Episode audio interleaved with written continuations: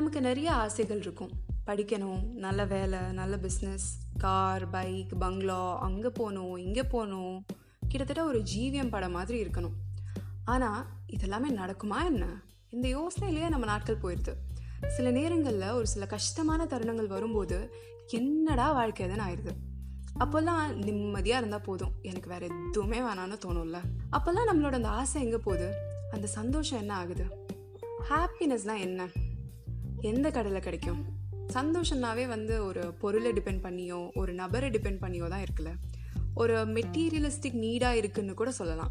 இங்கே நம்ம என்ன ஆகுறோம்? அந்த செல்ஃப் ப்ரையாரிட்டி செல்ஃப் லவ் அதெல்லாம் எங்கே போகுது? நமக்கு எந்த இம்பார்ட்டன்ஸுமே நம்ம கொடுக்குறது இல்லைல்ல.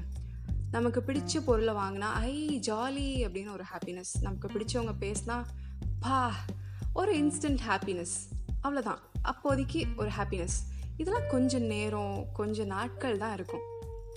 என்னதான் நமக்கு நிறைய ஆசை இருந்தாலும் யாராச்சும் நம்மக்கிட்ட வந்து உன் லைஃப் எப்படி இருக்கணும்? அப்படின்னு கேட்டால் நம்ம எல்லாரும் ஒரு காமனான பதில் சொல்லுவோம். ஜாலியாக இருக்கணும். ஜாலியாக தான் சார் இருக்கணும். அப்படின்னு சொல்லுவோம்ல.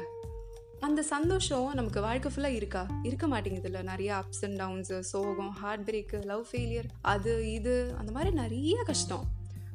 அப்படி இருக்கும்போது வேர்ல்ட்ஸ் ஹாப்பியஸ்ட் மேன் அப்படின்னு ஒருத்தர் இருக்கார்.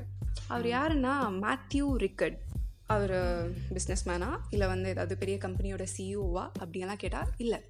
அவர் ஒரு புத்த துறவி. புத்திஸ்ட் மங்க் என்னது மாங்கா எனக்கும் ஷாக்கிங்காக தான் இருக்குது ஆக்சுவலி அவர் தான் வந்து வேர்ல்ட்ஸ் ஹாப்பியஸ்ட் மேன்னு சொல்லியிருக்காங்க. ரிசர்ச்சர்ஸ்லாம் வந்து ஒரு ஆராய்ச்சி பண்ணியிருக்காங்க மேத்யூ ரிக்கார்டோட பிரெயின் ஆக்டிவிட்டியை வந்து பார்க்குறதுக்காக. அதில் வந்துட்டு காமா வேவ்ஸ் நிறையா பிரெயினில் வந்து நிறையா வேவ் இருக்கும் இல்லையா? அதில் காமா வேவ் வந்து ரொம்ப அதிகமாக ஹையஸ்ட் லெவலில் இருந்திருக்கு. காமா வேவ் வந்து எதுக்கு ரெஸ்பான்சிபிள் அப்படின்னா அட்டென்ஷன் மெமரி நம்ம படிக்கிறது நம்மளோட ஹாப்பினஸ் எல்லாமே. இது வரைக்கும் நிறையா சயின்டிஸ்ட் வந்து நிறைய ரிசர்ச்லாம் பண்ணியிருப்பாங்க இதுவரை பண்ண அந்த ரிசர்ச்லேயே வந்து அதிகமான லெவல் ஆஃப் காமா வேவ்ஸ் வந்து இவரோட பிரெயின் ஆக்டிவிட்டியில் தான் இருந்திருக்கு. அதனால தான் இவரை வந்து ஹாப்பியஸ்ட் மேன் அப்படின்னு சொல்கிறாங்க ஏன்னா காமா வேவ்ஸ் வந்து ஹாப்பினஸ்க்கு ரொம்ப ரெஸ்பான்சிபிள் இல்லையா? அப்போ சந்தோஷமாக இருந்தால் தான் அந்த வேவ்ஸ் வந்து அதிகமாக காணப்படும். இவர் மட்டும் கிடையாது இன்னும் இருபத்தி ஒரு துறவிகள் இருக்காங்க. அவங்களோட பிரெயின் ஆக்டிவிட்டி பார்க்கும்போதும் வந்து அவங்களுக்கும் வந்து இந்த காமா வேவ்ஸ் வந்து அதிகமாக காணப்பட்டிருக்கு. ஈவன் அவங்க தூங்கும்போது கூட அந்த வேவ்ஸ் வந்து அதிகமாகவே தான் இருந்திருக்கு. என்ன வித்தியாசம் அந்த துறவிக்கும் நமக்கும் அப்படின்னா அவங்க வந்து மெடிடேஷன் பண்ணுறாங்க நம்ம மெடிடேஷன் பண்ணுறதில்ல அது ஒன்று தான் வித்தியாசம். இதே மாதிரி இன்னொருத்தர் யாங்கே மிங்யோ ரின்போஷ் இவரை வந்து நிறைய பேர் யூடியூப் அதெல்லாம் பார்த்துருப்பீங்கன்னு நினைக்கிறேன்.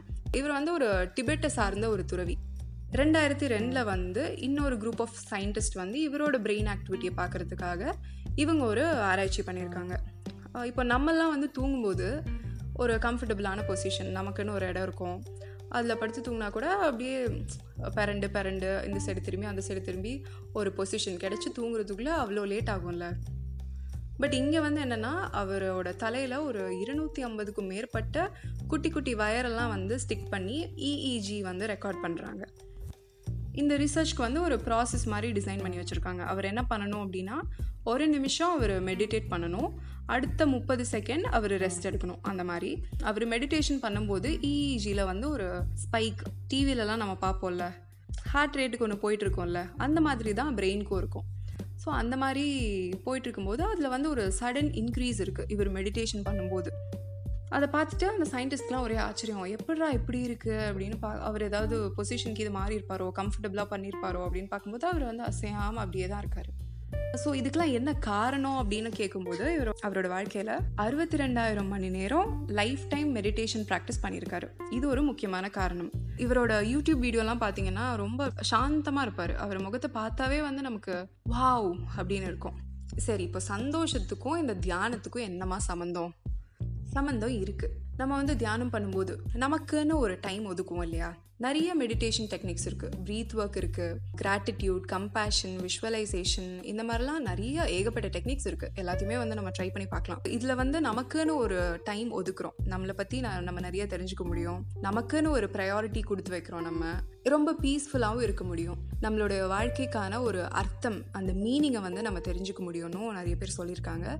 ஸோ இதை ட்ரை பண்ணி பார்த்தா தான் வந்து அவங்க அவங்களுக்கு என்ன இம்பேக்ட் கிடைக்குது அப்படின்னு நம்ம பார்க்க முடியும். வாழ்க்கையில் எப்போவுமே வந்து இந்த சந்தோஷம் தொடரணும் ஒரு பீஸ்ஃபுல்னஸ் இருக்கணும் இந்த மீனிங் இருக்கணும் அப்படின்னு நினச்சா இதுக்கு வந்து நிறைய வழி இருக்குது அதுக்கு மெடிடேஷன் நல்ல ஸ்டார்ட் அப்படின்னு நான் சொல்லலை. திங்க் லைக் அ மங்க் இந்த புக்கில் இருந்து நம்ம ஜே ஷெட்டி சொல்லியிருக்காரு. இது மட்டும் இல்லை அவர் இன்னும் நிறைய சொல்லியிருக்காரு. அதெல்லாம் அடுத்தடுத்த எபிசோட்ஸில் உங்ககிட்ட நான் ஷேர் பண்ணுறேன் அதுவரை இணைந்திருங்கள். நன்றி.